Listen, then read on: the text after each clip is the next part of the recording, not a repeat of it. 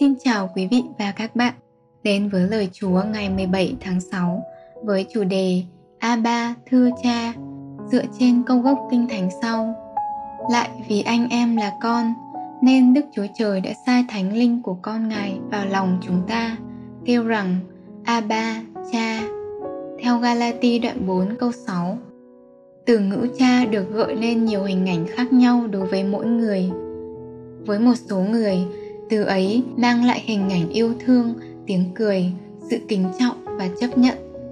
Đáng tiếc thay, một số khác liên kết từ ngữ cha với sự sợ hãi, ruồng bỏ và thất vọng.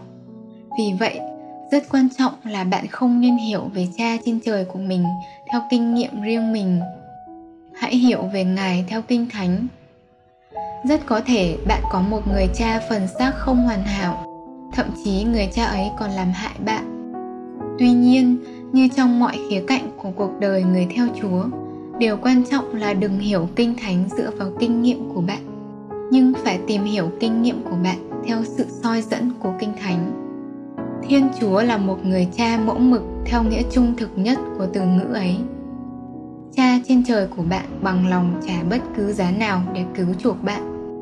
Cha trên trời luôn sẵn sàng đáp ứng những nhu cầu của bạn cha trên trời yêu bạn nhiều đến nỗi ngài muốn kỷ luật bạn để khiến bạn trưởng thành trong đời sống người theo chúa.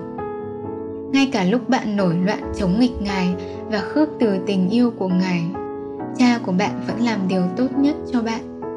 Ngài không phải chỉ yêu bạn với điều kiện là bạn yêu ngài. Ngài yêu bạn cả những khi bạn không yêu ngài. Ngài đã lập bạn làm người kế tự của ngài và dành sẵn một chỗ trên thiên đàng cho bạn đây là hình ảnh của một người cha theo kinh thánh. Nếu đó chưa từng là kinh nghiệm của bạn, thì ngay bây giờ nó có thể như vậy. Có một đấng đã nhận bạn làm nghĩa tử và muốn yêu thương bạn trong cách mà bạn chưa bao giờ kinh nghiệm được. Hãy nhận sự an ủi và sức mạnh từ nơi ngài là cha trên trời của bạn.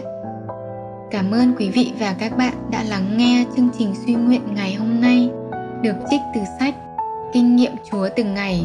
Experiencing God Day by Day của tác giả Henry và Richard Blackaby. Bản dịch Loving Light Ministry.